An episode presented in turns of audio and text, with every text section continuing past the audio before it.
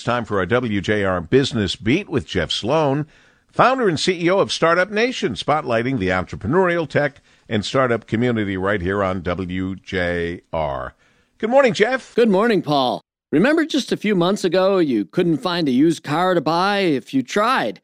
And if you did find one, you'd pay a premium for it. Well, now it seems that the tide is turning back the other way as online searches for sell my car are skyrocketing as people are being forced to sell in many cases in order to bring in extra cash.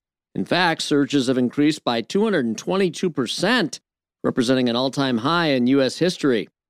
And of particular relevance to our audience here in Michigan, Paul, well, it's Michigan that tops the list of states in which those searches to sell one's car are happening. Analysis of Google search data reveals that the state of Michigan has the highest level of search interest in the term sell my car. And Detroit is the city with the highest levels of search interests within the Great Lakes state. Now, the analysis was conducted by car buying experts findthebestcarprice.com, and it reveals that searches for Sell My Car exploded over three times the average volume in September. Again, an unprecedented increase.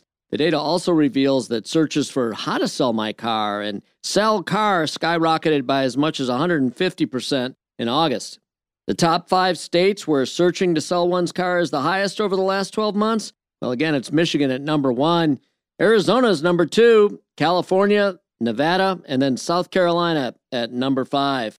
Perhaps a harbinger of what's to come, Paul. Another sign that it looks like we've got more tough economic sledding ahead. I'm Jeff Sloan, founder and CEO of StartupNation.com, and that's today's Business Beat on the great voice of the Great Lakes, WJR. This segment brought to you by Dell Technologies.